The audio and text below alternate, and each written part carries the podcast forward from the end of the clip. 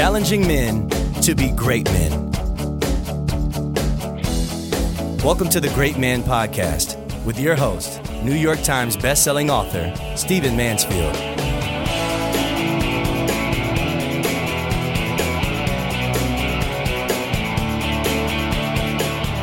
Gentlemen, let us begin. I want to talk to you in this podcast about something that is a cancer to great manhood, a cancer to the souls of men, and something that I want you to battle in your life.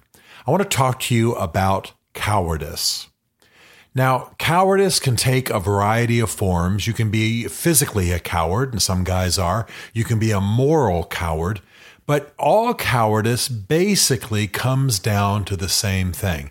And I believe that to the extent that we give ourselves to cowardice or allow it in our lives, we are being unmanned, we are weak men, we are unreliable men, and we may in fact be dangerous men. I have known an exceptional number of cowards in my life.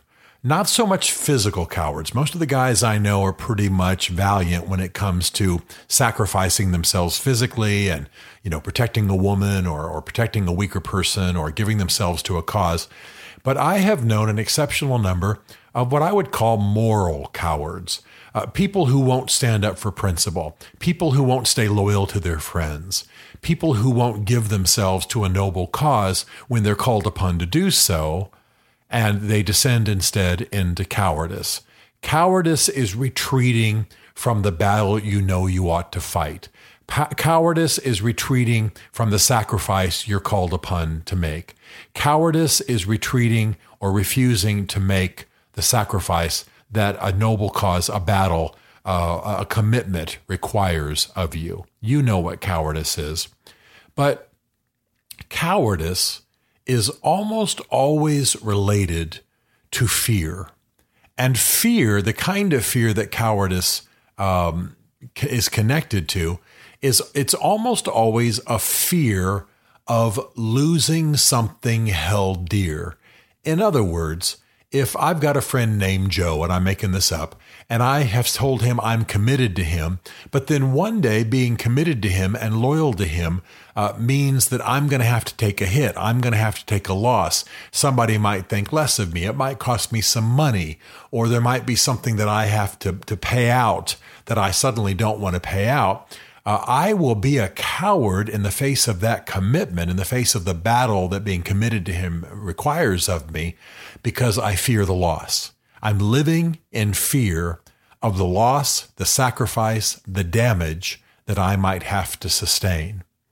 And so, in a sense, cowardly people are people riddled by fear. If I'm uh, fearful about my reputation, I will be a cowardice in the face of moral battles. I will not stand with my friends if it costs me something in the eyes of others.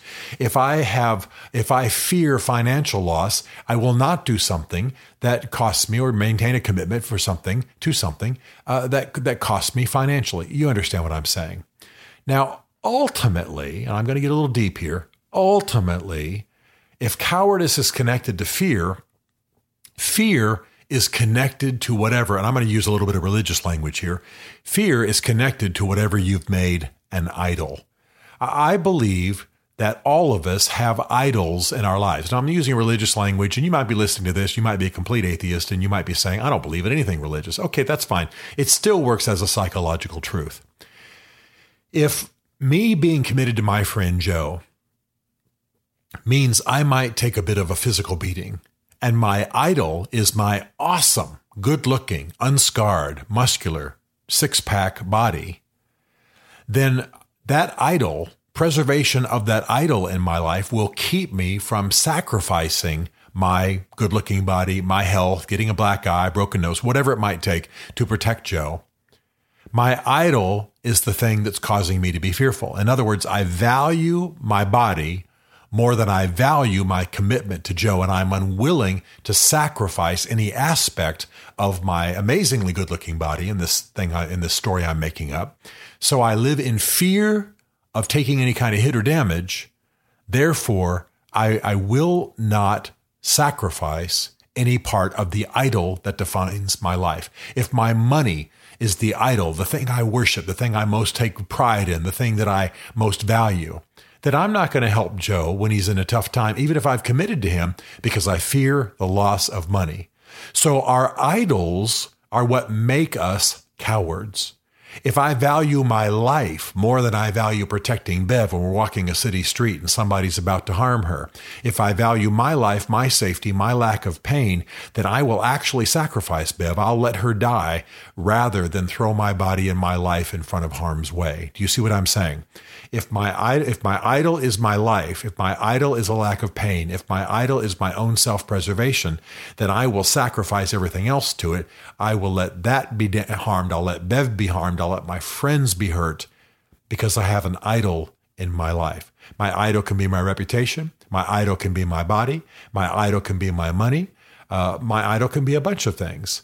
Uh, my idol can be being thought well of by a certain person who's empowering and do me good. My idol can be my career. My idol can be my possessions. I know people whose idols, um, God knows, are their penises or their cars or their golf game. You know what I'm talking about. We all have at least the temptation to have idols in our lives. And let me go ahead and be a little bit religious and spiritual here. Uh, because one of my favorite verses in the Bible is found in Jonah 2 8. You know the famous story of Jonah and the whale. And in Jonah 2:8 it says, "Those who cling to worthless idols forfeit the grace that could be theirs." Those who cling to worthless idols forfeit the grace that could be theirs. Now, I'm not trying to preach. I'm not going to take up an offering. I know I've got Muslims listening to this podcast and Jewish guys listening to this podcast and, and atheists listening to this podcast, and you're all welcome. And you know that because about every week I tell you that you're welcome. but let me use this religious slash psychological language to identify what makes us cowards. I've known religious leaders to be cowards because they would not be willing to take a hit by some people in their congregations disagreeing with them or thinking ill of them. They wouldn't be willing to lose uh, even a 1% of their congregation for taking a, a right stand or 1% of their income. I've known military guys who had idols of their very built body. They lifted weights, they ran, they put lotions on themselves. But as a result, when they were actually in battle, they wouldn't throw themselves in front of a bullet or protect a guy or do anything that would cause them bodily damage. They'd shoot their gun, but they wanted to shoot their gun from a particularly safe vantage point so they wouldn't have damage done to their body. Their idol made them a coward and they let people die as a result. This is actually in, in, in the record. Uh, it, this, I'm not making that part up. What you value more than you value your commitment, what you value more than you value courage, what you value more than you value your friends, what you value more than you value your principles is your idol. And your idol makes you a coward. Our idols make cowards of us all. And normally, the thing between the idol and the cowardice is fear. We live in fear of loss or damage, and as a result, we retreat from the commitments that we make. Now, why am I going off about this? Because the, the, one of the worst cancers to a man is that he is a coward, that he will not live up to his principles, that he will not live up to his commitments, that he will not throw himself in harm's way for those he is sworn and called by God to protect. And I want you to take stock of the idols in your life. If I was your best friend and I was going through a hard time and your commitment to me required some time and some money, uh, and maybe that you take a reputational hit and who knows what else, uh, would you be willing to do it? And if not, the issue is not just that you wouldn't be willing to do it. If not, why not? Why not? I know a guy who's literally looked me in the face and said, you know, I would be committed to old Joe over here uh, up to a certain point, but if it started costing me money, I'm sorry, he's on his own. Well, that was a perfect sentence for expressing the idol in this guy's life. Money, it was his idol. And he was more committed to money than he was to anybody else around him. And man, did that prove to be the case in his life. I know of an older guy uh, who would who would absolutely not stand with anyone. A bunch of us younger guys stood with him, protected him, served him. He wouldn't stand with any of us. He would move on, find a new tribe, and speak ill of his old tribe, even though we were people who tried to serve him. Why? Because he always had to be thought well of by his group, and his group uh, was more valuable to him than anybody who had laid down their life for him. I could go on and on and on. I'm not speaking out of bitterness. What I'm speaking out of is a desire to see you idol free so that you can be courageous. Greater love has no man, but that he lays down his life for his his wife. Uh, lays down uh, his life for his friend. I was going to say wife, but it lays down his life for his friend. Same thing. And so, my question is: If you're not courageous in some area, will you have the courage to look for the idol that is robbing you of courage? Will you have a, a, willingness to track the to follow the track of fear in your life?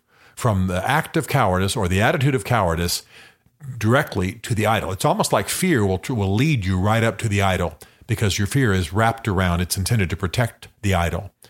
So find the fear, you'll find the idol, and you can deal with the idol. You can tear it down. You can say, Yeah, I want to have money, but I'm not going to make money more important than my moral commitment, more important than my friends, more important than my family. You hear what I'm saying. Pull down the idols. I realize this can be preached in church, and I'm, I'm not trying to be especially religiously right now. I'm trying to help you locate in your soul what might make you a coward in an age and at a time and in circumstances of your life that requires courage. I want to see courageous, great, valiant men. And what I know is that it's, it's idols that makes cowards of us all. So recognize your cowardice, track the fear, let it carry you to the idol, tear the idol down, and be the great man you're called to be.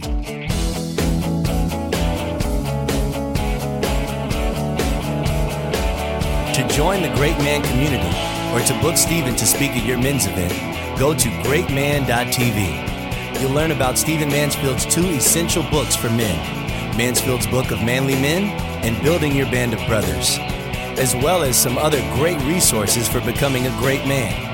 The Great Man Podcast is a Mansfield Group production.